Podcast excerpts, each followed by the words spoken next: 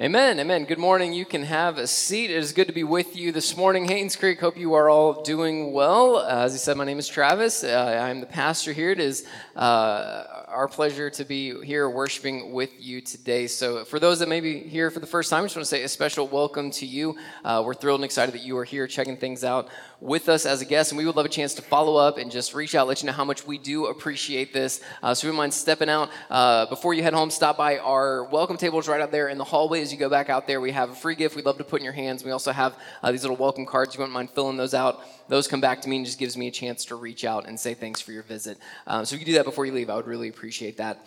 Uh, and then, church, before we dig into what we have today, I just want to share a couple of announcements um, that have some deadlines on them that are coming up. So, first, we've been announcing this for a while, but our women's Bible study is starting up soon. That'll meet on Wednesday nights, uh, not this Wednesday, but starting next Wednesday, the 28th. Uh, it'll meet for 10 weeks walking through the New Testament books of 1st, 2nd, and 3rd John.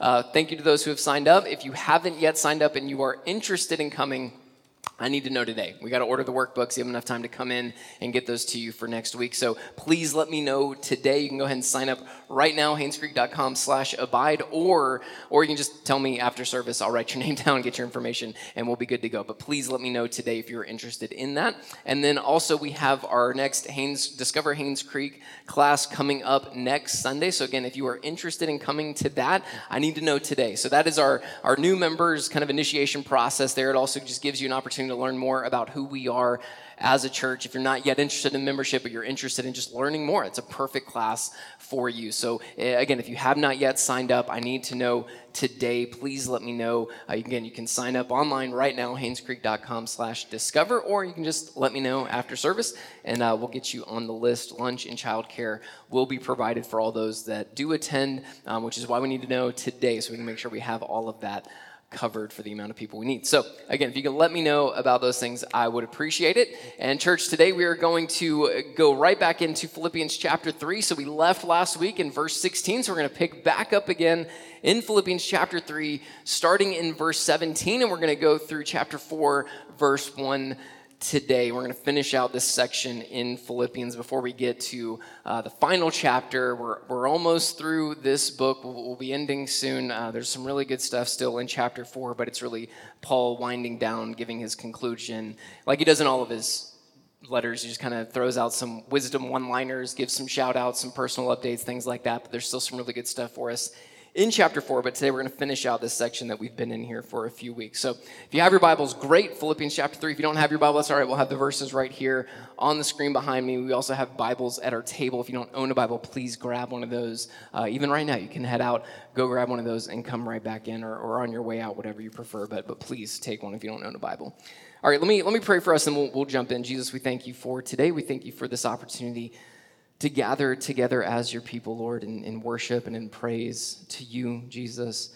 We're here because of you. All we have is because of you, and we thank you for this chance to to just stop each week and just reflect on and remember and worship and celebrate you and encourage one another in your name, Jesus. So thank you for this gift that is the church. I thank you for this time and those that are here, Lord. Would you, uh, Lord, would you use this time right now as we open up your word to uh, mold and shape our hearts and our lives to be more like you, Jesus. Would you teach us, Lord? Would you hide me behind your cross, Lord? Let this moment be all about you and for you and, and lifting high you and your name and your gospel, Jesus. We love you, we thank you, and we pray all this in your name.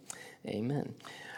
All right, so before we get started, uh, this past week or a few days ago, we uh, my kids have been out of school since uh, since Thursday, and they have Monday off. You know, President's Day weekend or whatever. I don't know why they get off of school this time of year, but they do. So they were out of school, so we decided, hey, let's get out of town for a couple of days. So we rented a cabin up in Ellijay with some of our friends. Uh, they used to live right next door to us, and we both moved away around the same time, so we don't get to hang out as much. This is a perfect time for us just to hang out. They've got three kids too, all around similar ages as ours. So it was just a lot of fun. It was a good time, just a couple of days, just to kind of get away and just hang out. But one of the things that we did, you know, we're hey, we're, we're in the mountains, we're, we're in Ellijay, let's, let's go on a hike. So we took all the all the kids one day and just like you know a short little hike. We found a trail nearby our cabin, and uh, we just kind of took all of them. And the little ones were like complaining right away and like, let's go back home. So we we went back home, and the big kids were all kind of disappointed. So like, hey, you know, when they go down for nap time, we'll, we'll take you guys on a longer hike, me and the other dad. So we did that and we, we found this trail and we kind of went through. I mean, it was like it was like a mile and a half through the woods and, and up and down some hills, and they were loving it and they were having a good time.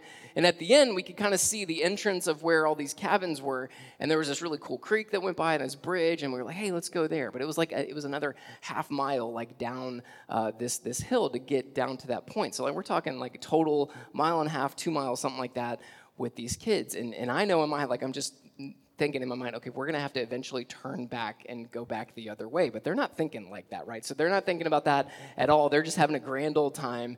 And then we're, we're down at the creek, we're playing, and we're having fun. And we're like, hey, we gotta we gotta head back.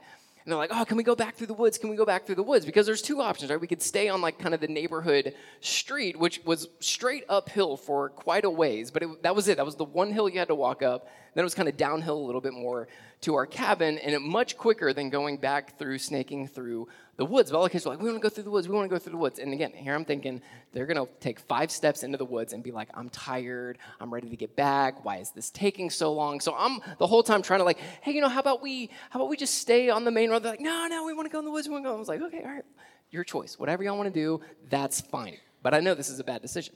So we're, we're making our way back up the hill to the trailhead, and they're already dragging. They're already starting to slow down, get a little tired. I'm like, okay, we're, we can't do this. So we get to the trailhead, and I'm like, all right, guys, we have a choice. We can go back through the woods, or we can stay on the main road.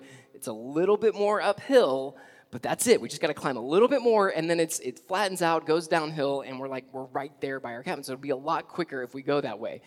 And they were kind of deciding and waffling. Nobody wanted to make calls. I was like, no, no, no, here's what we're doing. We're staying on the main road. And sure enough, 10 steps into going back, they're like, I'm tired. Can you carry me? I'm like, no, you're eight years old. I'm not going to carry you. What are we doing here? Can you give me a pig? No, we're not, we're not doing that. They're like dragging on, like trying to drag themselves up the hill. I'm like, okay, this was the right call, right? They were immediately tired and worn down. But we finally made it back. And I was just thankful that we chose that way, right? And, and we had this choice, and it was simple. And that's a silly kind of illustration to give us this prompt for today. But, but in chapter chapter 3 here, as Paul closes out the bulk, the meat of this letter, again, before he gets to his closing remarks, he presents a choice to us. He presents a choice to his audience and to us today. And it's a choice based on everything that he's been talking about in chapter 3, but really going all the way back to chapter 1, verse 27, where he started to really give his encouragement and commands and exhortation to his audience and to us today. So it's a choice based on all of that. And what Paul wants us to do here as he concludes, again, the bulk of the letter, is he wants us to look at our lives and ask ourselves are we truly and fully living for Jesus? Are we truly and fully living for Jesus, or are we living even partway for something and someone else? See, Paul, throughout this, has been reminding us through his example and through his life that he has and is giving everything to Jesus. Everything about himself and his life and all of his choices is all made in this, this idea of, of giving everything and living for Jesus fully. And he's telling us, he's been telling us for weeks now as we've been looking at this, that that's what the Christian life is supposed to look like. Those of us who have put our faith in Jesus, our lives are to look like Paul's. We are to give everything to live for and follow and know Jesus. So, here at the end of his letter, getting towards the end of his letter, he's, he's calling his audience and by extension us today to live this life, to follow his lead. So, let, let's dig into Philippians chapter 3 here, starting in verse 17. It says this Join in imitating me, brothers and sisters, and pay careful attention to those who live according to the example you have in us. For I have often told you, and now say again with tears, that many live as enemies of the cross of Christ. Their end is destruction, their God is their stomach, their glory is in their shame, and they are focused on earthly things. Our citizenship is in heaven, and we eagerly wait for a Savior from there, the Lord Jesus Christ. He will transform the body of our humble condition into the likeness of his glorious body by the power that enables him to subject everything to himself.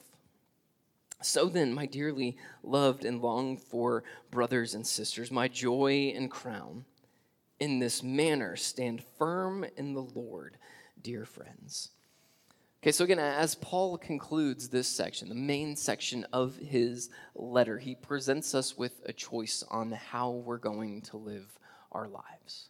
How are we going to live? And he gives two options here. He gives two options. One, one, he gives the option as we can live committed to Jesus, committed to the cross, committed to following him with everything, or or we can live as enemies of the cross. These are our two options. And he presents this, this choice by using the same word here in, in two of these verses. So look again at verse 17 and 18. There's a word that repeats. He says, Join in imitating me, brothers and sisters, and pay careful attention to those who live according to the example you have in us. And in verse 18, he says, For I have often told you, and I'll say again with tears, that many live as enemies of the cross. Now, your translation may say live like mine, or may say walk in, or walk with, or, or things like that. It's, it's the same word, though. It's the same word being used there. And it's a word that points to how we live our lives. It's a word that points to a lifestyle, a series of decisions and actions that demonstrate how we are living our lives and what we are committed to. And so Paul says, man, you got two, two, two options. You can, you can imitate me, you can follow the example that I and others have set, or you can go opposed to that and live and walk as an enemy of the cross. And that's what Paul means when he says to imitate him and to pay careful attention to those who set that example. Those are two commands that he's giving here. He's, he's calling and imploring his audience, like, this is the way, right? This is the way we want you to go. Don't, don't go that other way. That, yes, that's an option, but don't do that. Follow me, imitate me, walk in this way, live in this way. That's what Paul wants us to do. He wants us to live fully and completely for Jesus. And again, that's what he's been saying throughout this entire letter. Live for Jesus. Commit yourself to him. Go that way. Stay away from this other lifestyle. I think it's interesting that, that here again, Paul says that, that living opposed to Christ is living as an enemy of the cross. This is yet another example of Paul relating our life in Christ, living with Him with the cross, right? We've been talking about this for a little while here. I mean, he even sets this as the example that Jesus gives us. We go, remember, all the way back in chapter 2, verse 8, he says of Jesus, He humbled Himself by becoming obedient to the point of death, even death on the cross. So, even the way that Jesus lived this life, is characterized by humble submission and obedience to God to the point of death, to the point of the cross. And remember, we're, we're called in that section to model our lives after Jesus, to be like Jesus. That's what our lives are to look like. And again, we saw in chapter 3, verse 10, that Paul says when we follow Jesus, when we seek to know him, part of the goals, one of the things we're working towards is to be conformed to his death. Again, Paul is, is saying that the Christian life is characterized by the cross. And he echoes the words of Jesus that we've read over and over again in Luke chapter 9, verse 23, when Jesus says, If you want to follow me, we deny ourselves, we pick up our cross, and we follow him. Following Jesus is a life of death, of saying no to ourselves, saying no to the things that we want and we hope for and we wish for and our desires and ambitions, saying no to all of that and yes to Jesus. It is a lifestyle that's characterized and defined by our willingness to go to the cross, to die for the sake and the name of Jesus so that we can live for him. That's the Christian life. So when we live opposed to Jesus and, and opposed to the way of Christ. That's why Paul says, man, you're, you're opposed to the cross. You're an enemy of the cross, of the way of Jesus. So, again, this is the choice that Paul is presenting with us. It's either Jesus or an enemy of Jesus.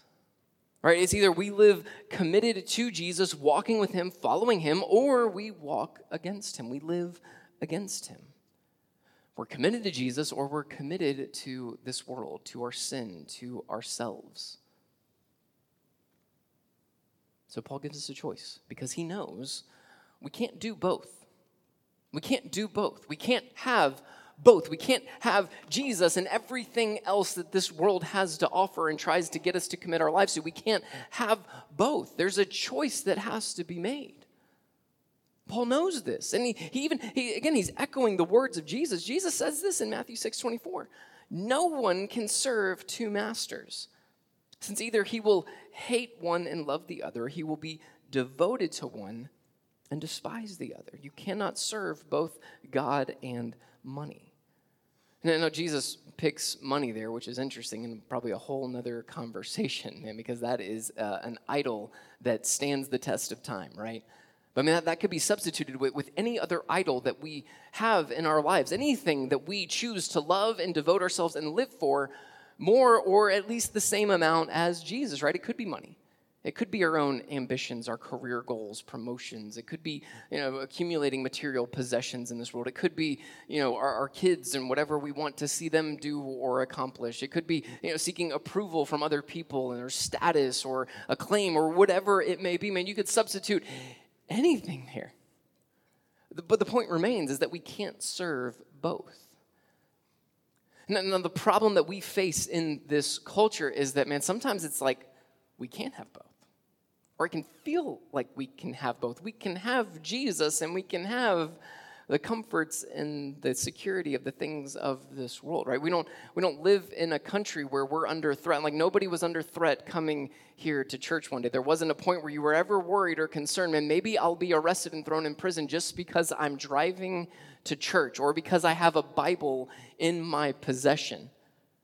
There are places in the world that are like that, and the decision, the choice between Jesus and everything else is stark. And when you choose Jesus, you are walking away from everything else from jobs, from security, from wealth, from status, from even your own family, your own safety and comfort. But here, man, we're, we're in America. We got a bunch of freedom. We can do kind of whatever we want to do within the law, right? Like there's no there's no persecution from that standpoint. So we sometimes can have Jesus and the fully realized American dream, whatever that is, and however we define that. We can have Jesus in our comforts and our security. We can have Jesus in our money and our wealth and our retirement and our vacation home or our nice vehicle, nice house, whatever it may be. And look, uh, uh, let me just be clear. Those things aren't evil and wicked. You're like, oh man, Travis, okay, best I could go drive a beater. Like, no, no, I'm not. That, I'm, I'm not saying that. I'm not saying that. But because of the culture that we live in, man, we can have Jesus and we can have a lot of, lot of other cultural society comforts in this life. And it can lead us to this false sense of security that, you know what, I, I can't have my Jesus and I can have everything else. And I can kind of live this, this halfway committed, nominal Christian lifestyle. I can be, I can be good with Jesus, man. I can go to church. I can even go to small group. I can, I can serve. I can even give. I can be generous in the name of Jesus. And I can have this other stuff too. But what Jesus tells us is, is ultimately we're, we're going to have to make a choice. At some point, we're going to have to choose between two masters. We can't have both. It's, it's Jesus or not Jesus. And Paul wants us to pick Jesus. So, for the rest of our time today, as we kind of walk through these contrasting lifestyles that Paul gives us, I want us to, to truly, really examine our hearts are we living fully committed to Jesus? Or is there something else? Even, even the slightest little bit over here hanging out that we're, we're keeping back, we're holding on to. Are we living for Jesus? Are we committed to Him, to His ways, to the cross? Or are we living ultimately as an enemy of the cross? Let's ask ourselves the hard question today, church. Let's, let's truly examine ourselves. And look, I, I can't do that for you. Paul can't do that for us. We have to allow the Holy Spirit to go, all right, all right, Jesus, examine my heart. And look, y'all, that, that, that can be a scary thing. Just to, I'm going to prep you right now. Like, if we truly do that, if that's truly our desire, man, the Lord might reveal some stuff that's like, ooh, okay, now we're talking a choice. Now we do have a choice. I didn't think I had a choice, but now I have a choice. It's either Jesus or this thing. So keep that in mind. Let, us prayerfully consider, allow the Holy Spirit to do what he does and really truly examine our lives today. This is what Paul has, has been leading us to. It's to this point right here. Everything that he's been saying has been building to this. How are we going to live our lives? How are we going to respond to Jesus and his word, the words of Paul in Philippians here? All right, so let's let's dig in. Let's contrast these two lifestyles. So the first one, first one that Paul gives us is enemies of the cross. This is the first option that we have, the first way that we can go as enemies of the cross. But before we get into Paul's description here, because I mean it's pretty, uh, pretty colorful the way he describes what enemies of the cross are and what their lives are going to be. Uh, first, we need to ask the question: Who is he talking about? Who's he talking about? Because I think that's very relevant for how we read and interpret and understand Paul's words here. So, who is Paul talking about? Now, there's, there's plenty of options out there presented by Bible scholars, so I'll kind of boil down the top choices and I'll kind of let you know where I land. So, the first option that's kind of thrown out there is the enemies of the cross are these non believers, non Christian folks in Philippi who are now starting to persecute the Christians in Philippi, whether that's, you know, threat of death or threat of arrest, or maybe it's just cultural compromise, pressure to, to not live according to Jesus. But, but the enemies are those who are opposed to Christ, living opposed to Christ, and trying to lead other people astray. So, non believers who are opposing the Philippian Christians. Another option presented by folks is that these are the same false teachers that Paul already addressed and talked about in verse 2, where he talks about, remember the Judaizers, these Jewish Christians who were teaching this, this way of following Jesus is yes, Jesus, but also the Jewish law, right? You got to have both. You got to have Jesus plus circumcision, and that's what equals salvation. And Paul called those guys dogs and just all sorts of names, right? We saw that in verse 2. So it could be just another way of referring to those people. It could also be just false teachers who are just teaching a different way of living for Jesus, right? Teaching kind of what we've been talking about right now that you can have Jesus and all of your cultural comforts, right? You don't have to uh, you don't have to really live a life of the cross and death and sacrifice. No, you don't need to do that. Denial, no, you don't need to do that. Man, you can have Jesus and you can have everything else that you want. And I think, you know, that, that may be why there's there's this reference to the cross, right? So that's where some people land. Or there's a fourth option, and this is what I believe. This is what I think Paul is who he is addressing with these words. The, the fourth option is this could be believers, Christians, or professed Christians, people who claim to be Christians, who have now walked away from their faith, who have now abandoned living for Jesus and now are living a life of sin, a life of the world, of chasing after their own desires and whatever that may be. And because of that, because of that choice and how they now live, they are considered enemies of the cross. So I think that's who Paul is addressing. And I'll tell you why. There, there's, there's a phrase that Paul uses here where he says in verse 18, For I've often told you, and now say again with tears. That, that, that translation kind of waters down what he says. It, that, that trans- means that he's, he's weeping as he writes this. Like he is distraught, he is upset thinking about those people who are enemies of the cross and, and hoping and praying with all his might that these Philippians will not do the same thing. Now, if these were just non believers, if these were just non Christians, like Paul doesn't talk that way about that. You saw how he talks about false teachers in verse 2, man. He doesn't have any tears calling out those people. It kind of has some anger towards them. They're not tears. He's not distraught over their lifestyle choices. He's not heartbroken over that.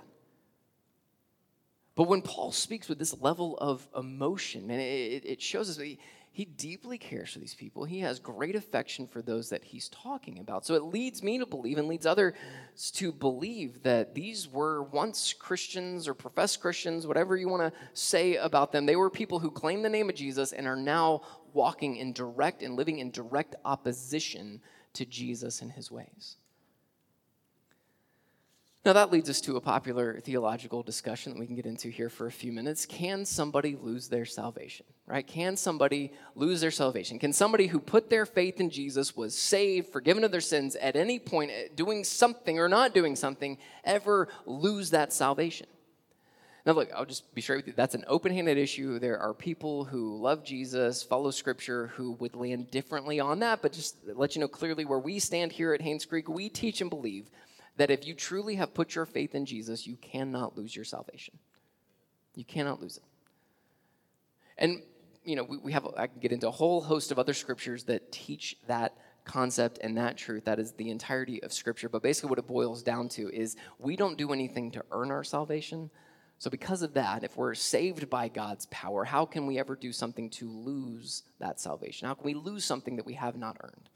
We are saved by God's power and His grace and His love, and we are kept by God's power and grace and love.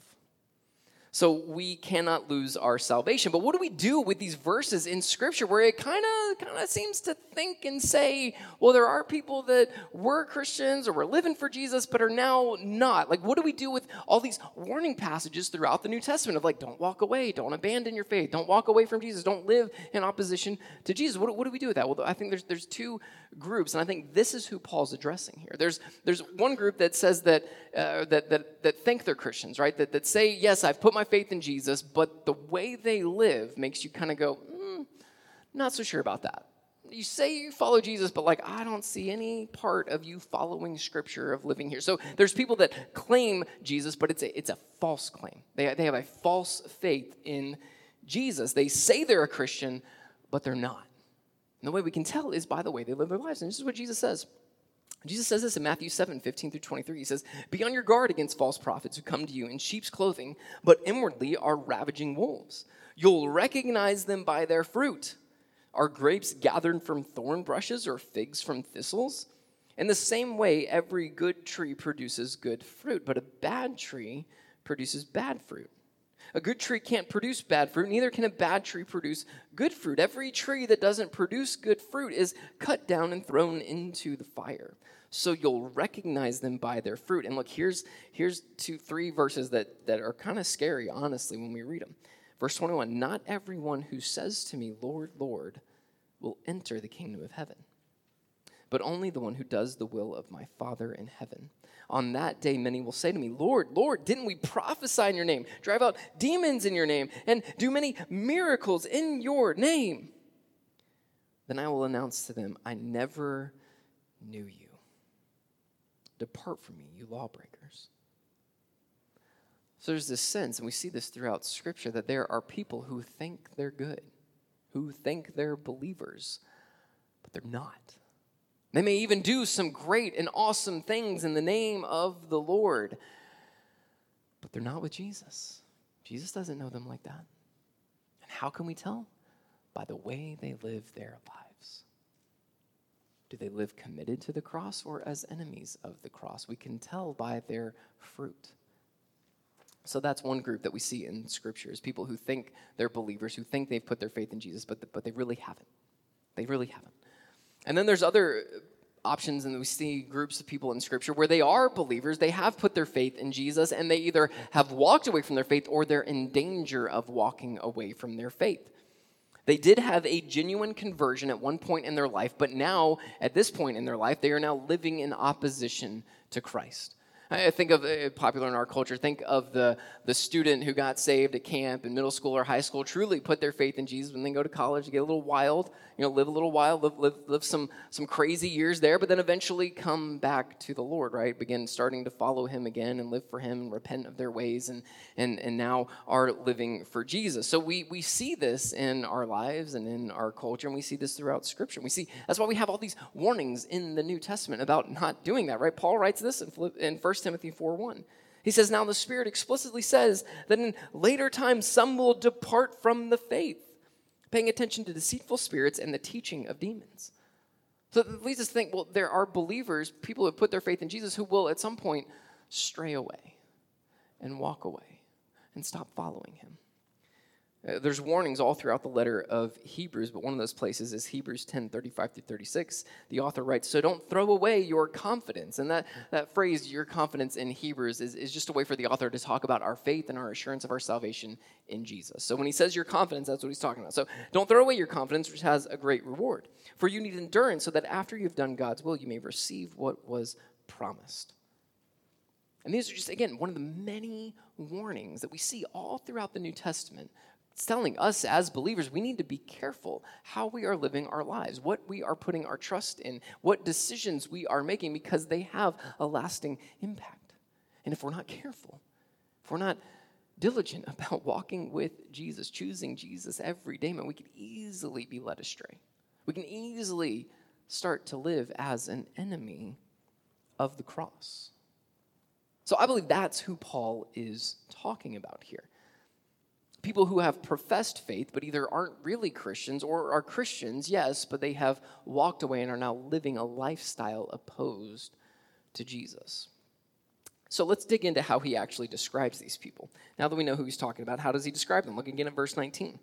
He says, Their end is destruction, their God is their stomach, their glory is in their shame, and they are focused on earthly things. Now, that doesn't paint a very rosy picture of these people, does it? Paul's not speaking very positively about what this lifestyle will get you. And he starts right out, man. He just starts right out of the gate swinging. He says, Their end is destruction. Their end is destruction. Their ultimate end, if they continue to live lives opposed to Christ, will end in destruction. Sin brings destruction in all sorts of different ways. Now, sometimes it's a it's a slow destruction. I mean, we don't even know what's happening to us. Sometimes it's very stark destruction. And man, you make that one choice. We can destroy, destroy our lives, our marriage, our future in one action, in one choice. Sin brings destruction.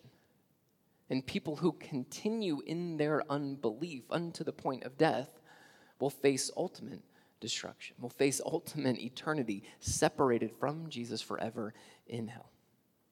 Their end is destruction. Paul, the, the word for end there Paul uses is the Greek word telos, very popular word, common word used throughout the New Testament. It's a word that means the, the ultimate end of something or the design or intended purpose of something. Paul uses a very similar word to it in verse 15 that we saw last week when he uses the word mature. So it's a little bit of a play on words here. Paul's being a little bit ironic here, but he's making the point that he's pointing out that, that, that, that, that there's deception with sin. Sin leads us astray. See, when we, we live in our sin, when we chase after our own desires, when we live for ourselves and the things of this world, it, it deceives us, it tricks us. We think we're good, right? We think we've arrived in life, we think we're mature. We've got everything that we could ever want and hope for, and all the things that we've longed for. I'm like, man, this is the life.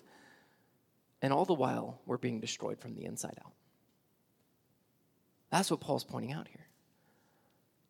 It's like, you know, what, what do you do to, to cook crabs, right? You, you put them in a pot of water, you cover it up, and then you turn the heat on. You don't put them right into the boiling water because they freak out.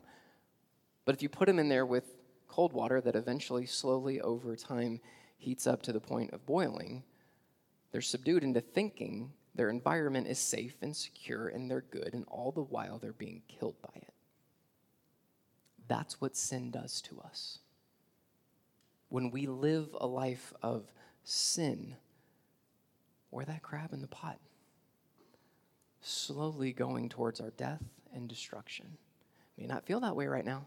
May not look that way right now. We may think, man, we are good. Travis, what are you even talking about? Life is good. I'm fine. I got Jesus and I got all this other stuff. I'm good. But it's destroying us. And Paul's trying to wake us up to that. So he says, Our end is destruction. Then he says, Their God is their stomach. Now, what's he talking about here? This is not a reference to people who just like good food. Praise the Lord, because I'd be in trouble there. This isn't a reference to people who just like to eat or just like good food. He's describing how people live their lives. It's a reference to how these enemies of the cross are living their lifestyle. They're not chasing after Jesus, they're not pursuing him and holiness. What they're doing is they're living for their stomachs. They're, they're living for what satisfies their pleasures and their desires right here, right now. They're living for what makes them happy right now, right? Isn't that the language of our culture? Do whatever makes you happy, right? Whatever makes you feel good, whatever makes you happy, whatever gives you whatever sense of satisfaction you're longing for in life, go do that. I mean, as long as you're not hurting anybody, as long as you're not breaking any laws, like nobody can tell you otherwise, right? Just do whatever you want to do. Live out your own truth. Whatever makes you feel good about yourself, go and do that. That's living for our stomach. Now, the word here, it could mean actual literal stomach, but it was often used figuratively in language that, that kind of referred to the seat of our inward life, our feelings and our desires. It's very similar to how scripture uses the word for heart, right? It could mean your actual heart, or it could mean the things that you long for and desire and love in this life. It's, it's the same language that Paul is using here. So when we when we chase after our own stomachs, when our God, what we live for, what we submit ourselves to, is our own stomachs, what we're doing is we are living for ourselves or our sin instead of living for Jesus. We're just living and chasing after our own pleasures, our own desires, whatever makes us feel good and whatever makes us happy. We're living for our stomachs, not for Jesus. Uh, Apostle John says this in John chapter 2, describes sin in a very similar way. He says, Do not love the world or the things in the world. If anyone loves the world, the love of the Father is not in him. For everything in the world, the lust of the flesh, the lust of the eyes, and the pride in one's possessions is not from the Father, but is from the world. And the world with its lust is passing away. It's another way of saying is being destroyed but the one who does the will of God remains forever. That's what it looks like to chase after our own desires, our own pleasures. That's what it means to have your God be your stomach, your own pleasure seeking desires. That's what Paul is trying to warn us about. And then he says this says, Their glory is in their shame, which is Uh, again, Paul's using some unique kind of figurative, weird language here, but but in the original language, the that phrase and the one that comes before it, so the the God is their stomach and the glory is in their shame. Those are linked together, right? So they're linked together, and I think that helps us understand what he's saying. Now, some may argue that their glory and their shame is just a reference to structural sexual immorality, like just sexual sins. That's that's the only thing they're talking about. But I would say that could also be included in God is your belly, right? Like well, that's the ultimate pleasure seeking is, is sexual gratification. So it could be included there. So I don't, I don't think that's exactly what Paul is getting at here. I think he's just referencing another aspect of a life lived in opposition to Jesus. So he tells here that a life lived in opposing Jesus as an enemy of the cross, those who live for ourselves or this sin or this world, will find their glory what they delight in, what we seek for satisfaction and fulfillment in life, we will find that in our shame. In our shame. If we find that here, it will be temporary, it will be wasting away, and it will only lead to our destruction. It will bring shame in our lives and a shameful end to our lives if that's the route that we choose, if that's the way that we seek to live our glory, what we delight in, what we satisfy in, what we find fulfillment in, is not anything positive. It's not anything good, beneficial. It's nothing that lasts. It is only shame. It's only for our shame. It doesn't bring any glory at all. So that's what Paul is saying here. It's how he's describing, again, the way of this lifestyle as an enemy of the cross. And then lastly, he says they are focused on earthly things. The word translated focused is a word that we are very familiar with. You may not know it, but you're very familiar with that word throughout our time in Philippians. It's the same word that Paul uses in verse 15, where he says he wants us to think like him. It's also the same exact word that he uses in chapter 2, verse 5, right before he starts talking all about Jesus. He says, adopt the same attitude. That, that phrase, adopt the same attitude, Paul's words in verse 15, think like him, it's the same word being used here when he says people are focused on earthly things. Those who live opposed to Christ have their minds and their hearts set not on Jesus, but on the things of this world. Their attitude is not like Christ. Their mindset is not like Jesus. They are only focused on and living for themselves, their sin, or this world focused on earthly things. Now, look, and this is why we need to be, why it's good to walk slowly through these passages, because we can quickly glance over that and see these words enemy of the cross, their, uh, their end is destruction, glory in their shame, God is their stomach, and, and all, you know, they think on earthly things. And we, as believers, those of us who have put our faith in Jesus, can read that and just go, oh, well, I'm, I'm, I'm good. I'm not an enemy of the cross. That's not how I live my life. But when we slow down and again really examine ourselves, we can start to see, you know what, there are times where my mind is focused not on Jesus, but on the things of this world. We can start to see, man, my, there are times where my attitude, the way I live or the way I think or the way I talk, does not look so much like Jesus, but it looks a little bit more like this world around me. Or we can see and, and really examine and notice, man, there are times where I chase after, where I live for my own desires. There are times where I'm living for what makes me happy, and I'm just kind of putting Jesus over there and not really thinking about him too much. I'll come back to you in a minute, Jesus. Let me just go do this thing right here. there are times where we live that way. There are times where we give ourselves over to the things of this world, to our own desires to sin instead of Jesus. Now, here's the thing I want to be clear Paul's not talking, when he says you're, you're an enemy of the cross, he's not, again, he's not talking about like one mishap, one stumble. Like we all sin, we all have our own struggles, we all mess up in, in many different ways. Like he's not just talking about like, oh, you, you, you know, you messed up here and there. Like that's what he's talking about. He's talking about a consistent lifestyle of choosing sin over Jesus. So you're not like, oh man, I messed up this week, I'm an enemy of the cross. Now my end is destruction. My God is my belly. Like, uh, it's not exactly what he's saying here, but, but this is why Paul is warning us, and this is why there's warning passages in scriptures, because we don't drift towards holiness. We drift away from holiness. We drift towards our sin, towards our own selfish desires, and away from Jesus. So we've got to be careful. We've got to pay attention. And I've read this passage several times. I'll probably read it several more. And we read it, I think, even last week or a couple weeks ago. It's Hebrews chapter 3, verses 12 and 13. It says, Watch out, brothers and sisters. Pay attention. Same words that Paul's using here. Pay attention, brothers and sisters, so that there won't be in any of you an evil, unbelieving heart that turns away from the living God. Now, pause for a second because the author is writing to Christians.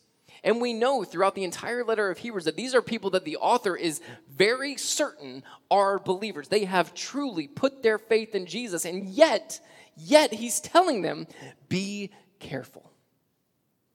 Be careful. Be careful that you don't have an evil, unbelieving heart that turns away from the living God. But encourage each other daily while it is still called today, so that none of you is hardened by sin's deception. This is what sin does to us it deceives us. Again, we become that crab in the water. We think we're good, but we're not. We're slowly being destroyed by our choices and by our sin. This is why we have to be careful. So, you know, you mess up a few times here and there. Is that you're now an enemy of the cross? No. But if we don't get rid of those things, if we don't repent of those things and turn our heart fully to Jesus, if we don't turn over every bit of ourselves, even those tiny little slivers, those tiny little dark places that we're still holding on to, if we don't let go of those things, if we don't hand them over to Jesus, we could easily be led astray. We could become exactly who Paul is warning us about. Exactly what the author of Hebrews is warning us about people who are hardened by sin's deception. We have to be careful. How we live, the choices we make every day matter. They have lasting impact. They matter. So we can live as an enemy of the cross, or Paul gives us a second option here. We can live as those committed to the cross. So we don't have to live a life hardened by sin. We don't have to live in sin's deception. Paul gives us another way. We have another way to go, another choice to make, and that is living as committed to the cross. So he says in verse 17 that this lifestyle is one that, that imitates him, right? It's similar to what he said in verse 15. Think like me, be like me, follow me as I follow Jesus. That's what Paul is talking about here. Follow his example. And then he, gives more details on, on what this life actually looks like and what it actually leads us to in these following verses. Look again at verses 20 and 21. He describes this lifestyle in this way He says, Our citizenship is in heaven, and we eagerly wait for a Savior from there, the Lord Jesus Christ. He will transform the body of our humble condition into the likeness of his glorious body by the power that enables him to subject everything to himself. So let's kind of break this down. Uh, look at these, these four things that he describes here as what it looks like to live a life committed to the cross. What we have, what we gain in life and beyond when we live for Jesus. The first way he describes this lifestyle is that we are citizens of heaven. Our citizenship is in heaven. I think he says something very similar all the way back in chapter 1, verse 27, when he kicks off this big section, bulk of his letter. He says, just one thing as citizens of heaven, live your life worthy of the gospel. It's the same thing that he's saying here. Live as a citizen of heaven. And again, if you remember our background in Philippians, man, the citizenship of the Philippians was a big deal because they were citizens of Rome. Not every colony, not every city across the Roman Empire had that designation but the Philippians did. And man, they knew what that meant. That meant loyalty to Rome. That meant following the laws of Rome. That meant special privileges that you have as a citizen. Like it was a big deal. And Paul's playing on those words here, saying, Yeah, you, you're a citizen of Rome, but more importantly, you're a citizen of heaven. Your ultimate allegiance in life, your ultimate loyalty in life is not to Rome, it's not to Caesar, it's to Jesus. You live for Jesus. If we're going to follow Jesus, we're going to live lives committed to the cross, following Him, we live as citizens of heaven. Meaning we follow Jesus and his word and his ways over everything else right? So that, that means when we when we come to scripture right because this is how he tells us to live. This is what he gives us to see. Man is my life looking like jesus? Am i following jesus? Why we spend so much time talking about the bible walking through the bible explaining the bible helping us understand the bible because this is how we live for jesus. So when we come to these hard places that are a little uncomfortable I'm like man i don't really i don't like that. I wish jesus said it a different way. I wish paul said something different. I wish he didn't have that. Like can we just ignore that? Can we just gloss over that? No when we come to Scripture, these hard places where our opinion differs from the Word, we don't change the Word to fit our opinions, our culture, our lifestyle. No, we change our opinions to match the Bible. That's what it means to live as a citizen of heaven.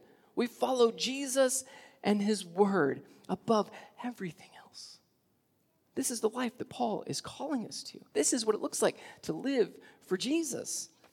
So we live as a citizen of heaven. Next, he reminds us of this glorious truth that we have a Savior, right? He says, he says, and we eagerly wait for a Savior from there, the Lord Jesus Christ. So Paul reminds us, as believers, we have a Savior in Jesus who is right now reigning in heaven over everything over every aspect of creation, over every aspect of our lives. Jesus is the reigning Savior and sovereign Lord over it all. And He is coming back one day. He is coming back one day, and we eagerly anticipate and wait for Him to do so. Now, what's interesting here is Paul's, again, he's playing on words and he's playing on the Roman culture at this time because he refers to Jesus as Savior and Lord. And those are the two things that Romans would refer to Caesar as. He was their Lord and their Savior. He was their Lord and their Savior. He was the one that they gave full allegiance to, full devotion to. He was their ultimate authority. He was the one who provided peace and prosperity and comfort and security. He was their Lord and Savior. And what Paul is reminding us here in this passage is that when we live as enemies of the cross, when we live in this earthly mindset, we have to find saviors here. We have to find saviors here. We can, when we live with an earthly mindset, we have to rely on earthly saviors, which is why we put so much trust and hope in things like our job or our boss can easily become a savior in our lives. Man, if we, I, I just, if I just impress him enough, man, I'll get that promotion. And if I get that promotion, man, then I'm, then I'm set that I'm good. We can put our, our faith, we can look to salvation in our money, in our possessions, our wealth, our status, our retirement nest egg, whatever it is that, man, we are putting our ultimate trust and allegiance to. If it's something here on this earth, I'm just telling you, and Paul's telling us right here, right now, that those make terrible saviors. People make terrible saviors. I mean, how often do we look for our spouse to be our savior, our kids to be our savior, our friends, our boss, whatever it is? And we put all of our hope and our trust in those people. Or again, the things of this world, which Paul has reminded, which Jesus reminds us over and over again, is wasting away, does not last. And look, here's how we know that we're trusting in a savior of this world, even if it's just, even if it's just a tiny bit. When those things are taken away, how do we respond? When our comfort, our sense of security is taken away. When our spouse doesn't respond or treat us in the way that we think we should be treated, how do we respond? When our kids are not acting like the perfect little children that they're supposed to be in the store, but are kicking and screaming because you didn't buy that piece of candy for them, mine are the only ones that do that? Okay, good to know. How do we respond? How do we respond? If you've had to walk through a job transition or losing your job or getting passed over for something that you thought you deserved at your workplace, how do you respond? When these people or these things that we put our trust and our hope in let us down, because they do and they will, how do we respond? That shows us how much, what degree, and what level we're, we're looking to that thing or that person to be our Savior. So Paul is reminding us here that, man, our Lord and Savior is not here. It's not in other people. It's not in Caesar. It's not in anything that this world has to offer. It's in Jesus. It's in Jesus. He's the one who saves us. He's the one who is now reigning over all things, and He is the one who is coming back one day to put an end to all evil and suffering and pain and, and, and death and all of that, right? All those things. Jesus is coming back. So we have a Savior in Jesus, and He. He is our source of hope. He is our source of joy. He is our source of comfort and security and provision and our source of true and ultimate salvation. We have a Savior. Next, he reminds us that we are transformed into the likeness of Jesus. When we live lives committed to him, we are transformed by Jesus. And he's been saying this stuff over and over again, right? That Jesus changes us. He makes us throughout our lives look more and more like him. And he says here that specifically that we are transformed into his likeness. That the word for likeness is very similar to the word Paul used back in verse 10, where he says that we are conformed to his death. It's again yet another reminder that throughout our lives we are made to be more and more like Jesus. He's the one that transforms us. And ultimately, ultimately, when he comes back, we will be transformed even more like him, right? The resurrection was a picture of what's promised to us. And we've talked about this throughout our time in Philippians. And here's yet another reminder that when Jesus comes back, then he will lead us into the perfect eternity new heavens, new earth, glorified body, perfected body, just like him, to be lived out for all of eternity with him, right? Complete perfection. It'll be awesome. That's where our glory is found. Our glory is found in Jesus and his promises and our eternity with him. Unlike the enemies of the cross, where their glory is in their shame, our glory is in Jesus Christ. And then lastly, he reminds us that we trust in his power. Look at how he ends here. He says that we will be transformed into the likeness of his glorious body by the power that enables him to subject everything to himself. So Paul reminds us here of this glorious truth in Scripture that, that everything that Jesus promises is accomplished by his power. It's his power that does all of this. And it's the same power that allows him right now to rule over everything. Just think about that for a second. Jesus right now is ruling over everything.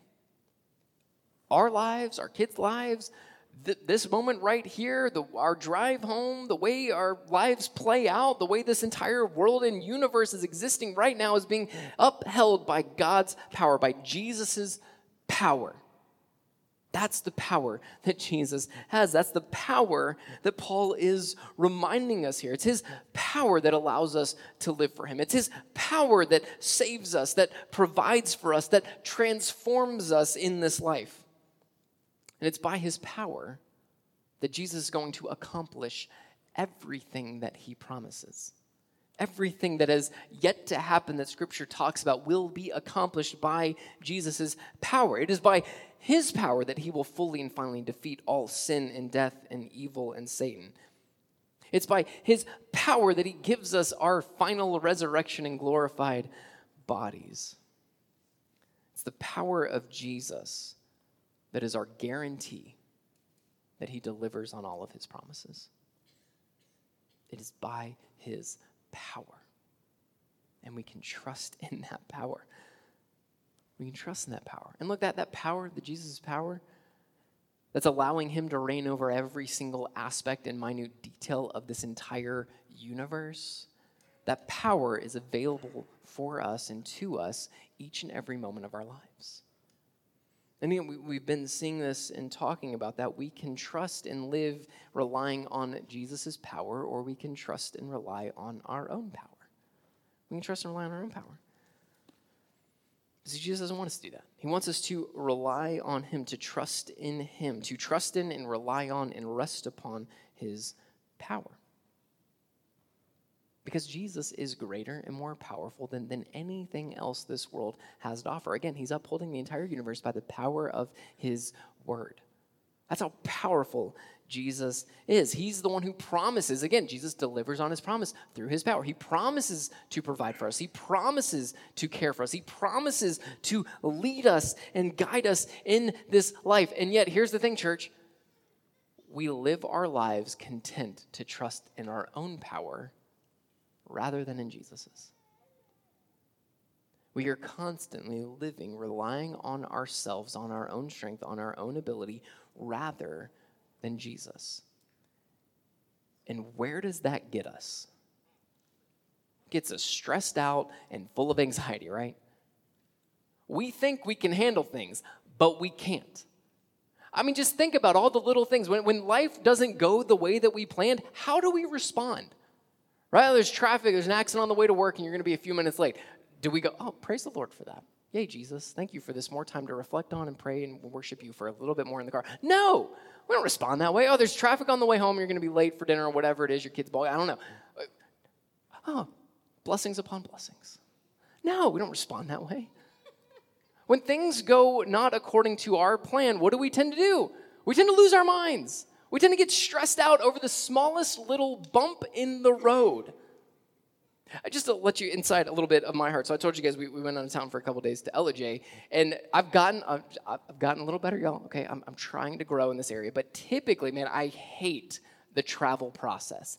Hate it hate every i love you know getting to the vacation and having vacation. I hate getting there and coming home. It's the worst. I hate it. It almost makes me never want to do it. I don't like it. It's stressful for me to pack up and load up and deal with like being again like if we don't leave at this time then we're going to get here at this time and then you know oh, we got to make it here before lunch or this time because the kids are going to be losing their minds because they're hungry and they're tired or whatever? Like we're, on a schedule here. We're on it. We're going to we got to make it. So i just get like just wound up with a bunch of stressing and again i'm about to go on vacation. Like what is wrong with me y'all? What, what problem do I have that, that this nice little break from life is causing me to get so stressed out? Again, I've grown in that. I've gotten a little better in that. Y'all can pray for me to continue to grow in that. But, but again, just the slightest little thing causes so much stress and anxiety in our lives. And yet, here's, here's how we go like, you know what? I got this, God. Don't need your help, Jesus. Don't need your power. I got this. Y'all, no, we don't. We don't got this.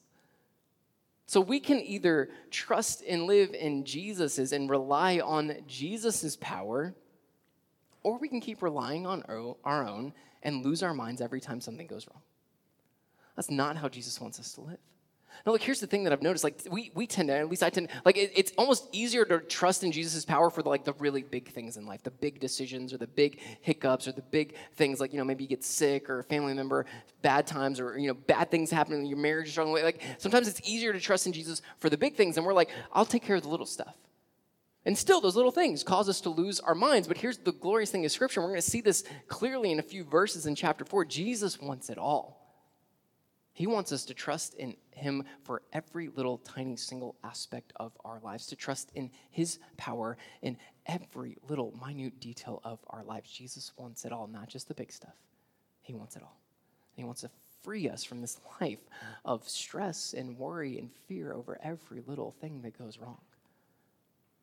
That's what Paul is reminding us here. When we live lives committed to Jesus, we can trust and rely and rest on His power.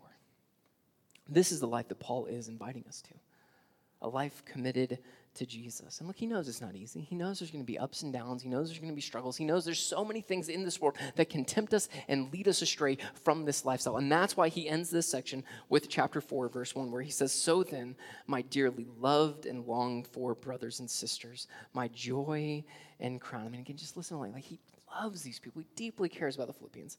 He says this In this manner, stand firm in the Lord, dear friends. That stand firm, that's, that's another command. We've seen this before. We've seen this throughout our time in Philippians. Paul wants us to stand firm in Jesus. And how do we do that? As he says here, in this manner, in this way, doing the things that he's laid out for us here in Philippians. Trusting in Jesus, walking with Jesus, following Jesus, living for Jesus in this way allows us to stand firm and trust in Jesus no matter what comes. No matter what comes. Stand firm in the Lord. So, again, at the end of, chapter 3 here, as Paul kind of concludes the bulk and the meat of his letter here, he, he offers us a choice. Which way will we go? Which way will we go? Which way will we live? We live as committed to the cross or as enemies of the cross? Will we live following our own way, our own desires? Will we chase after our own sins? Will we set our minds on earthly things? Or will we live for Jesus? Will we commit everything, every aspect of our lives to Him? I'm going to end with this. There's a moment in Jesus' ministry where he presents this same choice to somebody. It's found throughout the different Gospels, but I'm going to read Luke's version. It says this in Luke chapter 18, starting in verse 18. It says, A ruler asked him, Good teacher, what must I do to inherit eternal life? It's a great question. Verse 19, Why do you call me good? Jesus asked him. No one is good except God alone. You know the commandments do not commit adultery, do not murder, do not steal, do not bear false witness, honor your mother and father. Verse 20, I have kept all of these from my youth, he said. Let's pause there. Like, that's a crazy statement. He's kept all the commands from his youth, even honoring his mother and father. Like, my kids can't go two minutes without doing that, right? Like, he's done all of that. And, and you know, that, that may be hyperbolic language here, but, but Jesus doesn't call him out on that. Jesus knows everything. He didn't be like, ah, you know what? Actually, no, no, that's not true. You're a liar. No, he, he, he lets this play out. Like, so clearly the picture that we're given of this young ruler is that, man, he has lived a righteous life. I mean, based on, again, we're supposed to judge the fruit, like based on the fruit of what he's doing and how he's living, we would probably say, do that, that guy's, he's a solid person right there. He is a righteous man. He's good. He's good with the Lord. He's, he's like, he, if anybody's going to turn inherit eternal life, like it's that dude and based on the way that he's living. And yet, and Jesus knows he's holding back. He says this in verse 22. When Jesus heard this, he told him, You still lack one thing. Sell all you have and distribute it to the poor, and you will have treasure in heaven. Then come follow me. After he heard this, he became extremely sad because he was very rich. In other versions throughout the Gospels, it says that he walked away at that moment. This guy had a choice. He could have Jesus, or he could have his treasure. And he chose his treasure. Now, look, before we judge this guy too harshly, because again, it's easy for us to sit here and play, you know, Monday morning quarterback. Or like, oh, you should have, yeah, bad choice, bro. You messed up there. Like, really? You're going to trade, you're, you're not going to give away yourself? Like, this is Jesus we're talking about. Jesus. And you walk away from Jesus? But man, how often do we do the same do we choose our sin, our desires, whatever we're longing for in that moment? How often do we say yes to that instead of Jesus? This guy had a lot of wealth, a lot of possessions. And when Jesus touched on that idol and said, Let that go. And hey, by the way, when you let that go, I'm going to give you treasure in heaven, riches beyond your imagination, greater than anything you can accumulate here. The guy just couldn't do it, couldn't let go. This is a lesson for us today. Let's not be like the ruler. We have a choice to make, just like him, just like the Philippians, just like Paul. We can choose Jesus, walk with him, give him everything. Or we can hold on to these idols in our lives, whatever they may be. Again, let's, let's ask ourselves the hard questions as we go about the rest of our day and our week. Are we living life committed to Jesus? Or are we living life as an enemy of Jesus? Are we giving Jesus everything? Or are we holding back? Are we holding on to something? Let me pray for us. Look, as we pray, we're going to step into this time of worship like we do every single week.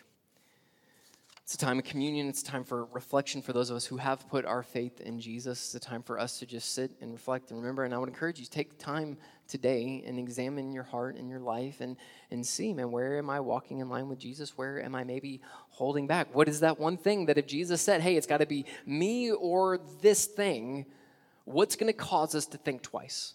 What's going to cause us to go, you know what? mm, I don't know. I don't know what I'm going to pick. That's, that's the thing we got to let go of. Whatever that part of our heart. So pray, ask the Holy Spirit to reveal those areas, those aspects of our heart and our lives, those dark corners that we don't want to talk about, that we don't want to deal with. Let Him bring those up, let them go, and choose Jesus. Walk with Jesus. So as you take time to reflect and pray and worship, as you are prepared, believer in the room, we go to the tables, we take the bread and the cup, we eat and drink, and remember our Savior, our Lord and our Savior, Jesus Christ. Let me pray for us, Lord. We thank you for this day. We thank you for your goodness and your grace and your love in our lives, Lord. We thank you for giving us an alternative that we don't have to stay in our sins. We don't have to live in our sins, Lord. We don't have to find our ultimate end in destruction. We can have life in you. We can have forgiveness and peace and joy and satisfaction and all these things that we, we try to find here, Lord. We, we find that in you. Thank you for that, Lord. You are such a good God to us. So we thank you for your goodness. We thank you for your grace. We thank you for your love for us, Lord. Would we live for you? Would we choose each and every moment, each and every day to follow you, to say no to the things of this world and yes to you, Jesus? So we love you. We ask you to strengthen us, resolve us, Lord. Help us stand firm in you. We ask all this in your powerful name. Amen.